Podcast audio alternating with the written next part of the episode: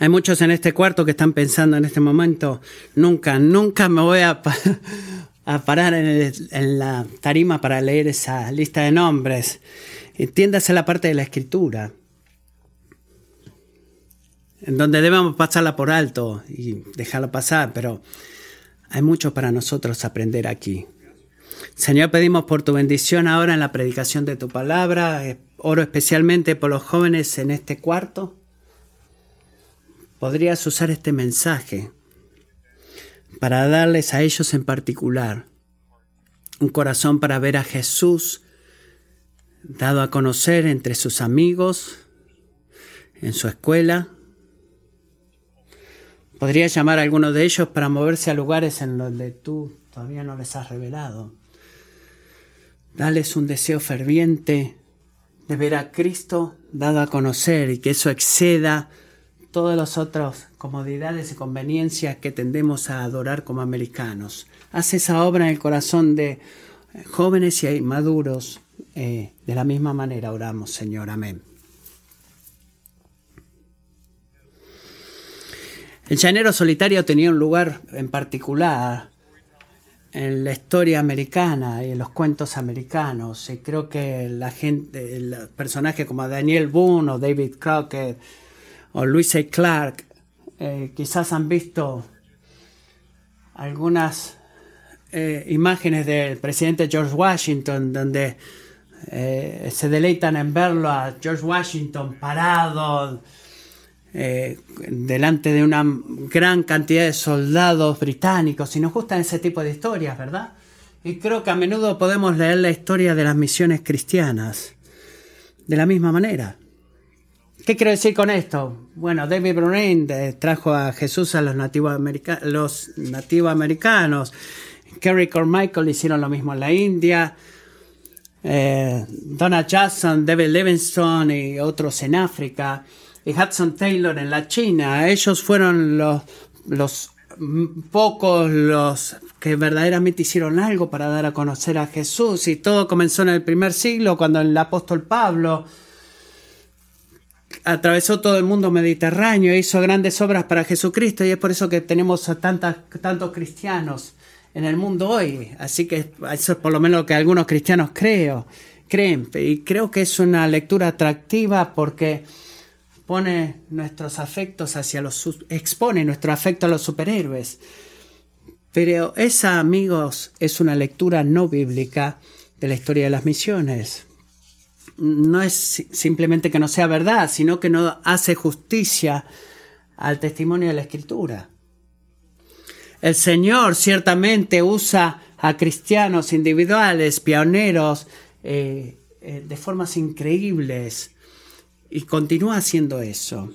Pero la historia de las misiones no comienza con una historia de superhéroes independientes, comienza con la historia de iglesias interdependientes, donde cada miembro del cuerpo invierte en la batalla del Evangelio, y ese es el punto del final de la carta a los romanos, y al final del libro, a menos que no te haya dado cuenta, el apóstol Pablo reconoce no menos que 31, y los he contado, individuos, familias, iglesias o grupos de personas. Algunos eran hombres, otros mujeres, muchos de ellos eran gentiles, algunos judíos, otros jóvenes, otros eh, viejos, otros romanos, algunos viajaban a Roma de otras congregaciones, y era uno de esos lugares gloriosos donde el apóstol Pablo podía pararse por un momento y ver cuánta, cuánto representaba el esfuerzo de todo un grupo de personas para la misión del Evangelio y para las misiones. No era que una persona solamente iba a un lugar. Eh, eh, la misión cristiana es como un, eh, como un equipo de fútbol, es un, trabajo en equipo. Y hemos pasado los últimos domingos considerando las prioridades que Dios nos da como iglesia en la obra de las misiones. Así que hemos visto de Hechos 4 la prioridad de la oración, de Lucas 10 la prioridad de ir. Y esta mañana en Romanos 15 y 16 el Señor nos confronta con la prioridad del compañerismo. Y esa es la palabra clave. Que Jesús no cumple su misión en el mundo y voy a escuchar que yo digo esto mucho en este día a través de personas aisladas o de iglesias aisladas. Jesús cumple su misión y este es el punto, a través de iglesias interdependientes, unidas en el ministerio del Evangelio. Así es como Él hace su obra y completa su obra, porque el apóstol Pablo no, no era un llanero solitario.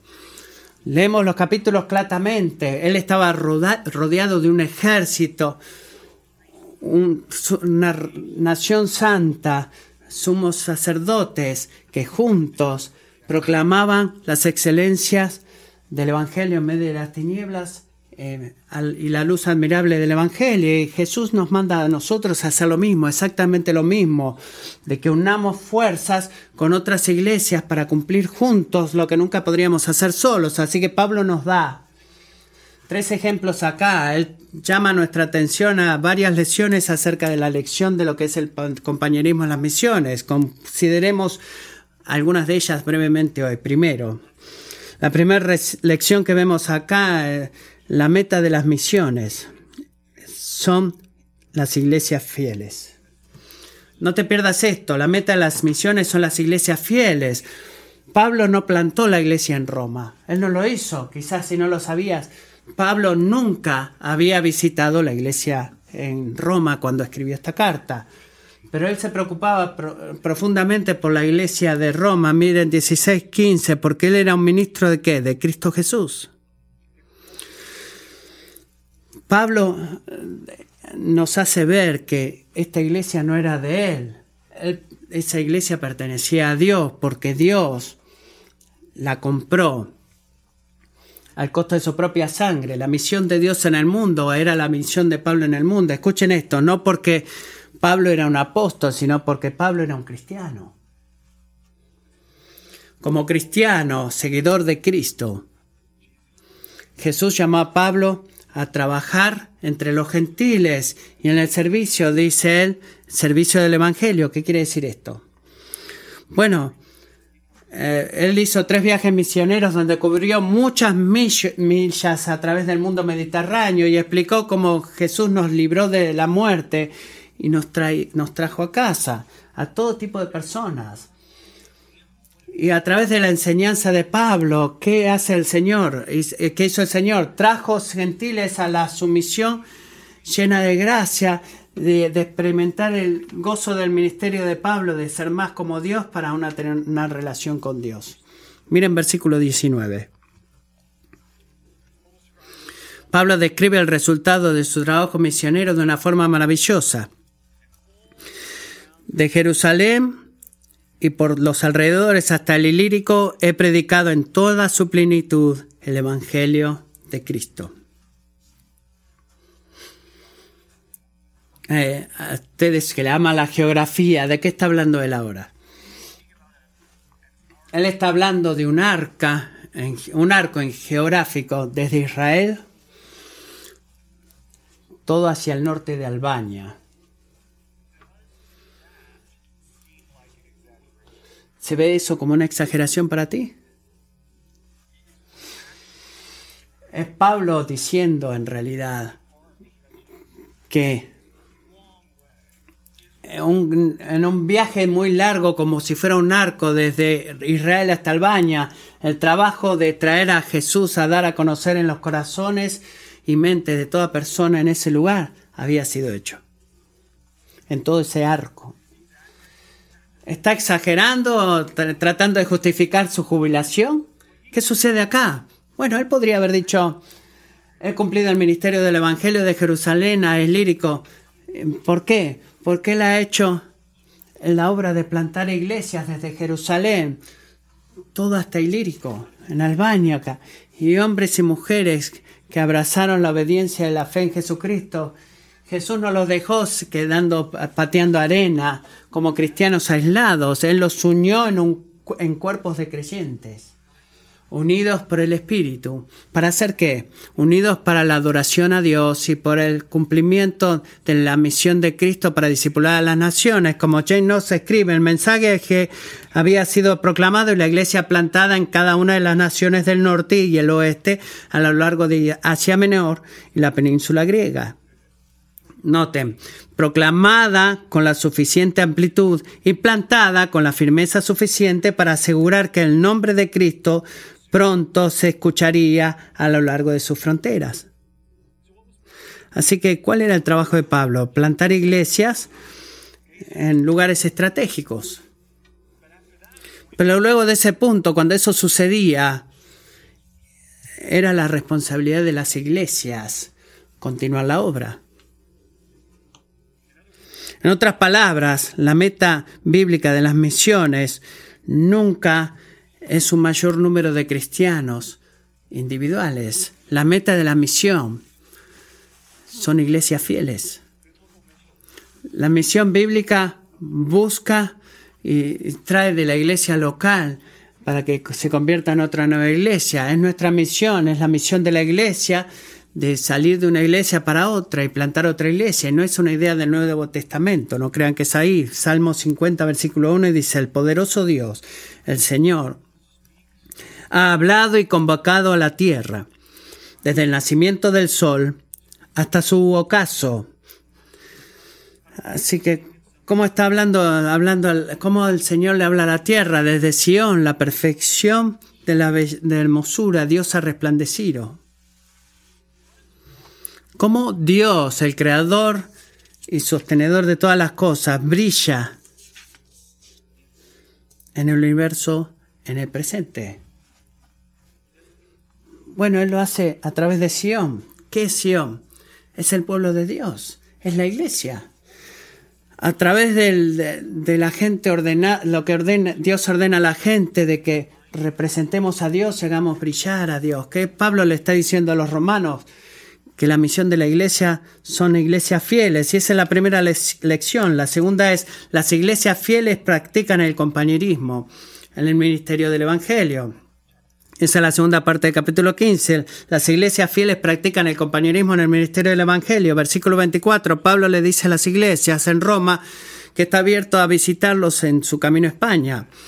Pero noten que esa no era una parada como eh, en los boxes, no era una oportunidad para el compañerismo compartir el trabajo en el ministerio del Evangelio. Y Pablo usa los próximos 10 versículos dándoles una visión bíblica de cómo las iglesias fieles practican el, compañerismo en el Evangelio. Déjenme darles cuatro características cómo una iglesia comparte el, el compañerismo. El compañerismo primero se basa en el afecto mutuo, relación, amistad. Pablo no comienza recordándole a los romanos de los de los puntos o finales de su obligación denominacional o afiliación. No, él está diciéndoles de las relaciones. ¿Por qué? Porque él anhela verlos, porque verdaderamente les importa. Versículo 24. 24. Él disfruta, quiero disfrutar de su compañía por un tiempo. Es relacional. No es oficial. Hermanos, hermanas, cuando pensamos en otras iglesias, o pastores o misioneros en Sovereign Grace o en nuestra denominación o en otra denominación. Pensamos de ellos como extraños, pensamos de gente que está ahí. Debemos pensar de ellos como Perry, como familia, porque eso es lo que somos. Somos partes de una familia espiritual. El compañerismo está arraigado en las relaciones. El compañerismo se expresa a través del apoyo financiero. Al final, del capítulo 15, de que él quería que lo ayudara en su viaje a España. No era como que estaba pidiéndole eh, dinero así, dice, eh, me pueden dar dinero y saben lo que eso necesita. No, él está usando la palabra griega para recursos materiales. Él les dice directamente, quiero su apoyo financiero. Romanos, quiero que me apoyen. ¿Por qué? Bueno, porque de la misma forma que el Señor quiere que proveyamos para nuestra familia física, nuestra familia biológica, Kingsway, el Señor quiere que nosotros podamos proveer para nuestra familia espiritual. Y es por eso, y esto es lo que significa en el nivel práctico para que podamos aplicar esto. El apoyo financiero como iglesia que le damos a nuestra denominación para las misiones no, no son obligaciones organizacionales que tenemos. No piense de eso. Es unir armas y unir los brazos con otras iglesias y plantaciones de iglesia para iglesias como la nuestra que aman el Evangelio y, y que están plantando el Evangelio en 38 países alrededor del mundo. Y eso es lo que está haciendo Sovereign Grace. Y cuando practicamos el apoyo financiero o el compañerismo financiero, como Pablo le pedía a los romanos, la obra que los pastores fuera de nuestra iglesia están haciendo no es solamente algo que está haciendo Sovereign Grace, se convierte, se convierte en algo que nosotros junto a ellos estamos haciendo, haciendo, no menos que la iglesia de Roma a la cual Pablo le está escribiendo. Y es una de las razones por la cual consistentemente tenemos un presupuesto de subir cada año un 1% de nuestro presupuesto para dar a las misiones eh, y poder llegar a nuestro a nuestra meta de un 10%, por, 10% del presupuesto que sea siempre para las misiones, porque queremos que Dios, como va a ser Perry, sea la iglesia, el, Cristo conocido en el mundo, eh, ya sea en Wilmington, en una iglesia china o en otras iglesias. Es por eso que la semana pasada estuve con el pastor de Fredericksburg hablando con él, haciendo estrategias de que cómo todas nuestras iglesias en la región se pueden unir a nosotros para apoyar a Josh y Lisa Kruger en Namibia, en África es porque cuando nos ponemos detrás, y este es el punto de Pablo, cuando nos ponemos detrás de Perry o Josh y Lisa Kruger, el ministerio del Evangelio en Charleston o en Namibia, no es algo que otros pastores y misioneros están haciendo ahí. Nos quedamos acá sentados cómodos y diciendo, bueno, qué bueno, gracias por tu ejemplo, gracias por ser fiel. No es algo que hacemos con ellos junto a ellos. Tercero, la comunión y la característica del compañerismo se consiste en iglesias que se, que se preocupan por otras iglesias. No te pierdas esto, esto es muy importante. La visión, lo digo de esta manera, la visión para el compañerismo en, el Evangelio en el ministerio del Evangelio es mucho más grande que iglesias individuales apoyando a misioneros o pastores o plantadores de iglesia allá en el campo. No, es una unidad de muchas iglesias apoyando a otras iglesias, incluso cuando están en lugares o partes diferentes del mundo. Miren versículo 25, capítulo 15. Pero ahora voy a Jerusalén para el servicio de los santos.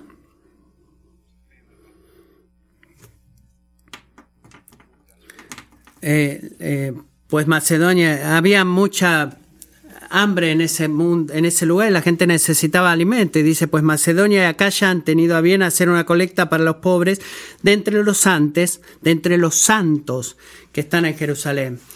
Conocen la palabra que nosotros traducimos contribución, es una palabra que es traducida en muchos otros lugares de la escritura como compañerismo. Se llama koinonía.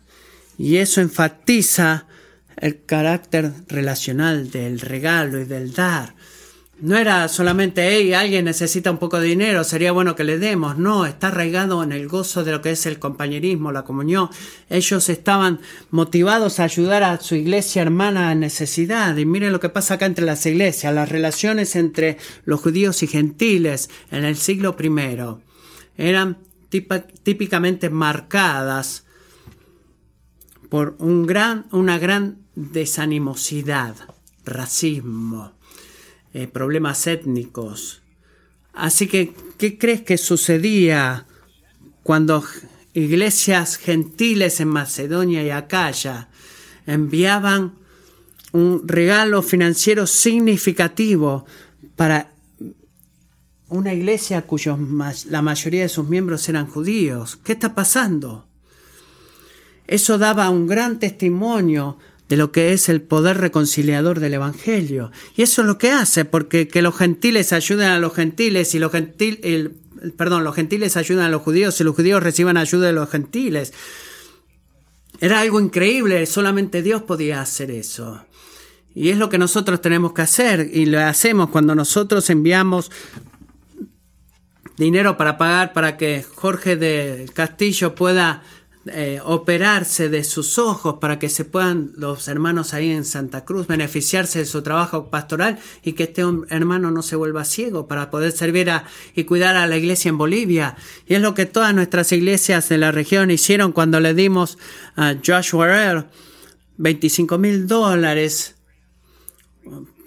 para poder empezar la iglesia en Grace City, en Wilmington. ¿Qué estamos haciendo? Estamos cuidando por la iglesia en Carolina del Norte.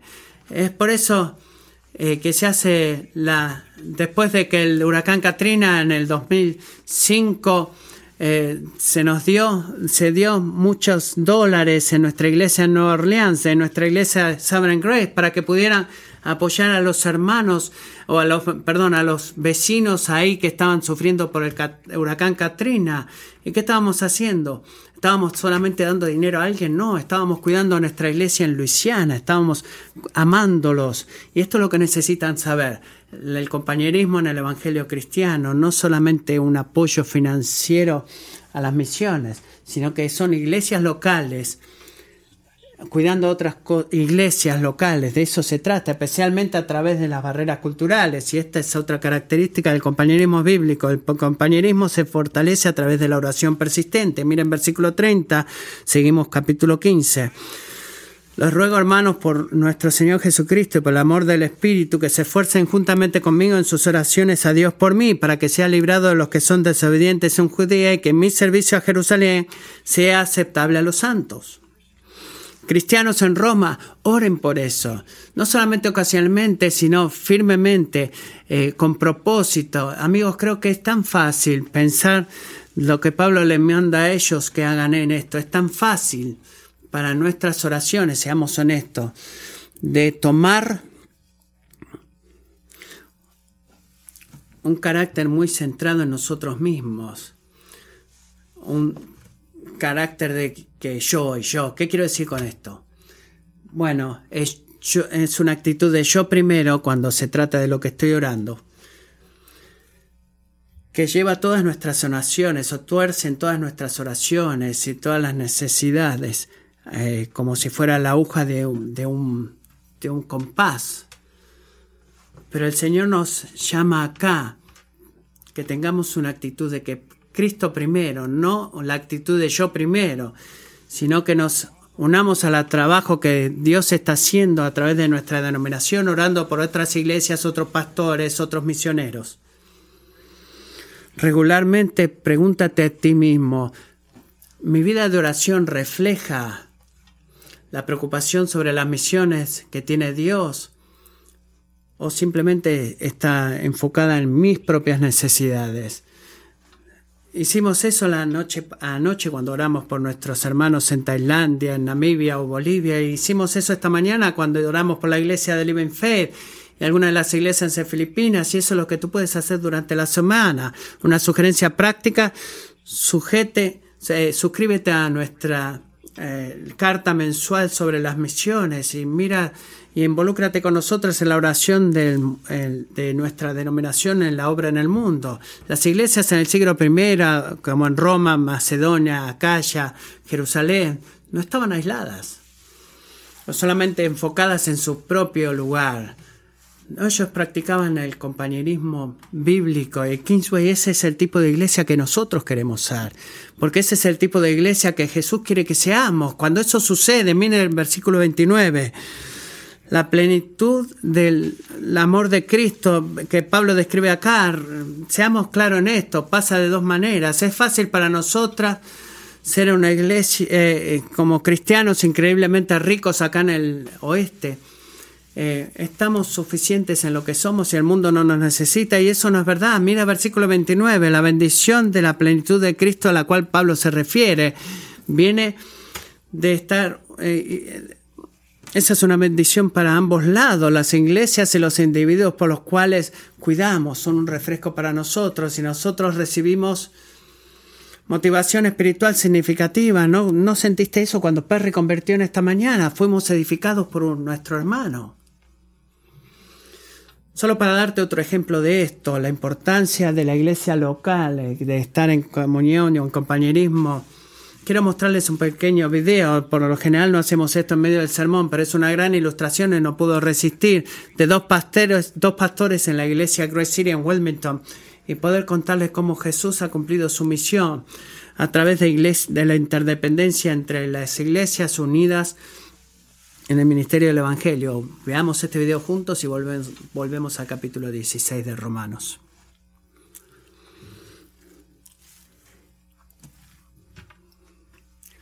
Kingsway Community Church hemos terminado una de nuestras reuniones dominicales. Estoy acá con Jim Hawkins. Mi nombre es Josh Burrell. Eh, los he conocido a algunos de ustedes antes. Eh, espero poder volver pronto a Kingsway en el futuro cercano. Eh, pero su pastor Matthew me pidió que mm, hagamos un corto video acerca de los beneficios del compañerismo en Sovereign Grace y cómo personalmente como iglesia nos beneficiamos de compañerismo en Sovereign Grace. Creo que Matthew se habrá referido a esto, lo se vea en su serie, veo en Romanos 16 todos estos nombres que el apóstol Pablo enlista, los grandes beneficios que trajeron a él y su ministerio. Y también llama a individuos únicos y los nombres. Quiero comenzar esto compartiéndoles cómo Kingsway ha sido una gran bendición para Grace City Church y en particular una de las razones más grandes para mí, el beneficio más grande es la amistad que, de la cual me he podido beneficiar de Matthew, su pastor, también como Josh Kruger y Chris de Logros también. Ustedes tres han, han cumplido han sido una motivación muy específica en diferentes maneras, pero Matthew, y pienso en en particular, hermano, en la forma en la que tu corazón ha estado hacia nosotros, nuestra iglesia, incluso antes de plantarla, incluso antes de comenzar esta iglesia años atrás. Tu amistad es tan significativa para mí eh, desde que comencé en Sovereign Grace y ahora nos sentimos bienvenidos y de ser parte de esta familia de iglesia y uno de los beneficios específicos que recibo de mi amistad con Matthew es la sabiduría que él personalmente nos da a mí y a mi esposa Michelle y tenemos tiempos desafiantes hemos tenido en el último año y él y Lisa han sido una bendición para nosotros y, es una bendición de una manera muy específica de cómo este hombre sabio me ha beneficiado y sé que todos ustedes se benefician de su sabiduría también. Y también les doy gracias Kingsway, ustedes han sido Recibo emails de algunos de ustedes y eh, contribuciones ocasionales de, ocasionales de algunos de ustedes recordándonos que, hey, estamos aquí orando por ustedes, creemos en la misión que Dios está haciendo a Wilmington. Así que Kingsway en particular ha sido una gran bendición para nuestra iglesia desde que la plantamos en 2018. Gracias a todos por su fidelidad. Estoy acá con Jim Hawkins, algunos de ustedes quizá lo conozcan. Él va a compartir algunas cosas en un minuto. Bueno, Josh, este, poder hablar con ustedes como una iglesia eh, compañera en la misma región es un gran privilegio porque ciertamente nos beneficiamos como una pequeña iglesia y estar asociados con una región de iglesias de Sovereign Grace eh, como parte de un grupo más grande de iglesias en el cual estamos, somos parte, beneficio de los consejos, la sabiduría pero poder verlo de forma práctica, en la forma que nos sirven como iglesia a través de los pastores regionales. Mateo ha sido alguno de ellos que ha venido para enseñarnos un domingo, darle un descanso a Josh cuando que él lleva la mayor carga en lo que es la predicación. Pero pienso en el último verano que tenemos. Teníamos solamente un líder de alabanza y él necesitaba tomarse un descanso y todo lo que teníamos, tuvimos que hacer es llamar a nuestras iglesias en la región y llamar a, la iglesia que tenemos más cerca fue lo mejor, pero también en la iglesia de la que yo vengo en Charlotte, Carolina del Sur, y unirnos con todas las iglesias y llamarles y decirles, hey, nos podrían compartir algunos de sus líderes de alabanza para que vengan los domingos y verdaderamente apoyaron, creo que entre cuatro y seis vinieron, uno de ellos creo que vino dos veces y le pudieron dar un gran descanso a nuestros líderes de alabanza y nos beneficiamos de poder escuchar de ellos y, es un ejemplo perfecto de, para compartir de que todos nos podemos beneficiar de ser parte de un grupo más grande de iglesias. Y Jim y Sharon eh, eh, son parte de nuestra iglesia debido al compañerismo que tenemos. Él ha estado pastoreando por más de 30 años y su esposa Jane junto a él. Eh, Max Siever también, que era nuestro líder en Charleston, nos dio un llamado hace unos años atrás y nos dice, hey, es posible que James va a cambiar de trabajo y se va a mudar al área de Wilmington. Y cuando nos enteramos de eso, nos quedamos sorprendidos porque queríamos, veíamos a este hombre como uno de nuestros héroes y la verdad de que él está acá ahora trabajando con nosotros y trayendo toda su experiencia pastoral eh, eh, trayendo toda esa visión sabia y pastoral para nosotros y verdaderamente nos ha ayudado a crecer espiritualmente como iglesia y alabo a Dios por ese tipo de compañerismo, de que los Hopkins en James eh, ahora está instalado como uno de los ancianos acá en nuestra iglesia debido a esta comunión y compañerismo que tenemos con otras iglesias y hay mucho que podemos decir sobre el beneficio que recibimos de la región y el beneficio de las iglesias de Sovereign Grace y a muchos que llamamos para hacerles preguntas sobre eh, dudas que tenemos y es tan bueno en Wilmington poder ver eso y cómo nos ayudan. Y por eso Kingsway quiero queremos darles las gracias por escucharnos por estar con nosotros. Espero poder verlos pronto. Y ustedes son amados por nosotros. Damos gracias a Dios por ustedes por sus pastores. Y damos gracias a Dios por su fidelidad a través de estos años. Gracias alabamos a Dios por Sovereign Grace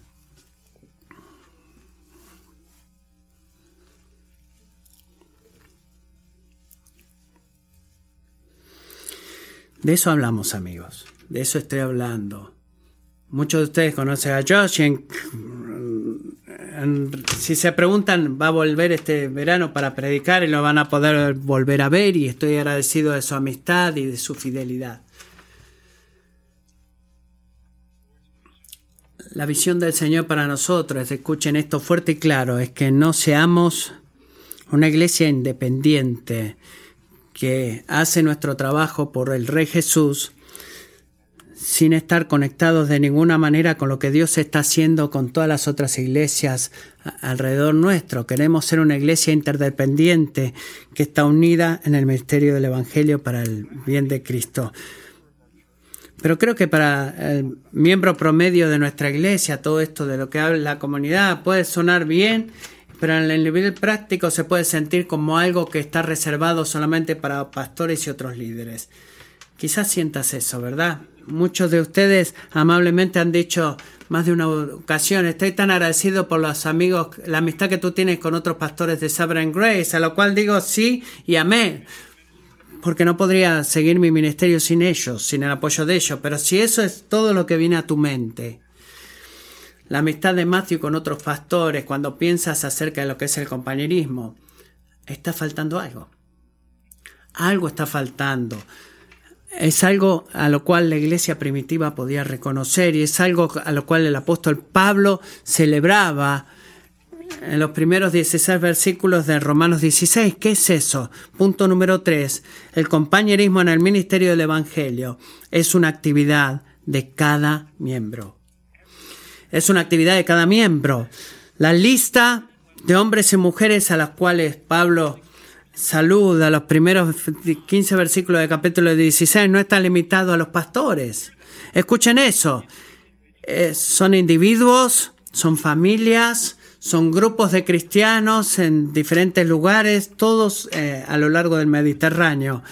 Y note que Pablo los describe como siervos de la iglesia compañeros trabajadores, amados, eh, compañeros en la prisión, bien conocidos en Cristo, aprobados, santos, trabajadores en el Señor, trabajadores duros, escogidos en el Señor, madres espirituales y hermanos. No está confinado solamente a pastores. Solamente les voy a resaltar dos ejemplos. Eh, amo la verdad de que el primer compañero que Pablo menciona es una mujer. No se pierdan de eso. El ministerio del Evangelio en la iglesia primitiva no era el club de los muchachos nada más. Era, trabajaban juntos hombres y mujeres en el rol que Dios les ordenó a cada uno de ellos. Considera a Febe en el versículo 1. Ella es una sierva de la iglesia de Sencrea, perdón. Y quizás la que llevó la carta a los romanos. Y él les muestra a los romanos que le den la bienvenida, que la ayuden, requiriendo ayuda y hospitalidad para ella eh, y ayuda financiera para ella, no menos de lo que lo hizo para ella. Y la describe a ella, a ella como alguien que es digna de ayuda, eh, porque ella daba daba eh, hospicio y hogar para todos los misioneros que iban ahí, les daba alimentos y los animaba, este, y, ella él decía que todos habían sido animados o habían sido impactados por el ministerio de Febe. Eh, quizás ustedes, no sé si los vean, Mario y Ana Taracena, ¿dónde están? Ah, ahí están. Mario está en sus muletas. Eh, esperamos verlos pronto acá. Mario y Amy son miembros de una iglesia Sovereign Grace en Gettysburg, Maryland. Eh, no son todavía miembros de Kingsway, pero están planeando moverse a Richmond eh, en este año para ayudar a discipular y alcanzar a nuestros miembros y vecinos hispanos. Y lo menciono, Kingsway, para animarlo, porque como iglesia ustedes han hecho un gran trabajo dándoles la bienvenida y cuidándolos. Y pienso de Jorge y Xiomara Martínez, que viajaron a la casa de los Taracena la semana pasada para llevarles comida. O pienso en mis suegros, Mike y Cindy, miembros de nuestra iglesia, que invitaron a Mario y Anya y a mí a vivir con ellos. Eso es Romanos 16 en acción, esa es Febe en acción. Miren el ejemplo de Priscila y Aquila en versículo 3. Hecho 18 nos da un poco de eh, información de quiénes eran ellos. Era un grupo que ellos conocían en Corinto y eh, eran hacedores de tiendas que le dieron la bienvenida a Pablo en su casa y le proveyeron a él, a Pablo, dándole un trabajo. Y cuando Pablo se fue eh, de Corintio para Efesios, enviaron con Pablo a Efesios y cuando el,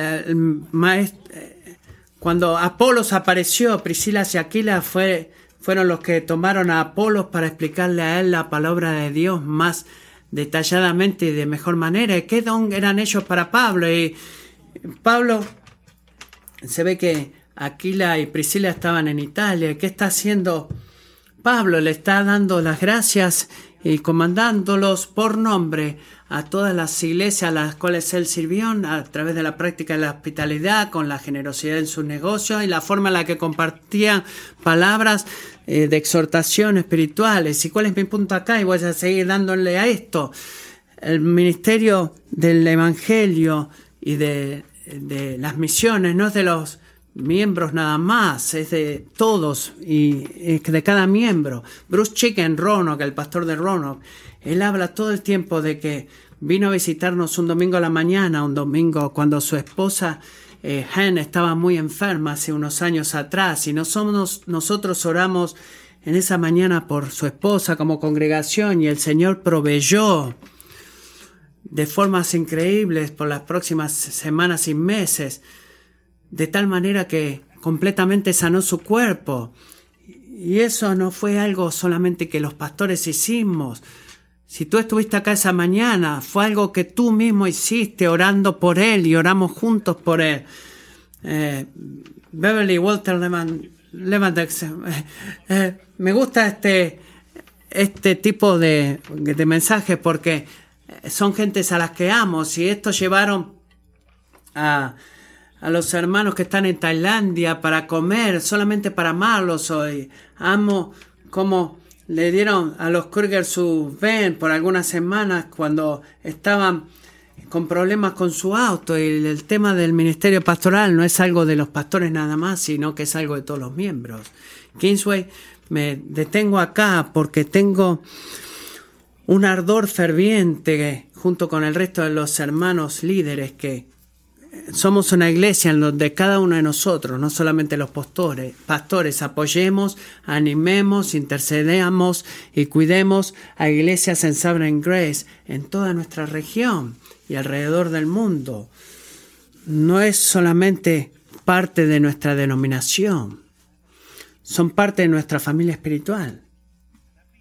Y eso significa Sovereign Grace, algunos a los cuales han estado alrededor nuestro por mucho tiempo, la, el compañerismo con nuestras iglesias de Sovereign Grace, no es, no es algo para minimizar, que es bíblico, es un compañerismo eh, del Evangelio al cual celebramos, no es una responsabilidad, sino que es un compañerismo que celebramos y a lo largo de la vida nos va a fortalecer. Y el punto de Romanos 16 es que Dios quiere que todos nosotros, cada miembro, con todo tipo de dones diferentes que podamos tener, de venir a la mesa y decir, Padre, ¿podrías usarme para que el Evangelio avance, no solamente en Kingsway, sino alrededor del mundo? ¿Por qué? porque el compañerismo en el ministerio del Evangelio es una actividad de cada miembro y esa es la visión de Dios. Al final del versículo del capítulo 16, al final de nuestro pasaje, de estos saludos que van entre todas las iglesias de Cristo y la iglesia en Roma. Es una imagen tan linda de la estrategia misionera de, Dios. No existía solamente eh, eh, de manera aislada, no, se estaban relacionadas espiritual, financieramente eh, y emocionalmente. Y es por eso que vamos a seguir orando por Perry. Jesús cumple su misión a través de iglesias interdependientes unidas en el ministerio del Evangelio. Escucha eso fuerte y claro, no es mi idea o la idea de Sovereign Grace. Esa ha sido la estrategia de Dios desde el día uno. Que esa sea nuestra estrategia con iglesia, como iglesia. Que no compremos la mentira cultural de decir que necesitamos ser independientes, es sabio que hagamos nuestras cosas solos y que nos arreglemos solos. Eso no es bíblico. Queremos ser una iglesia interdependiente que está unida en el ministerio del Evangelio para la gloria de Dios. Oremos.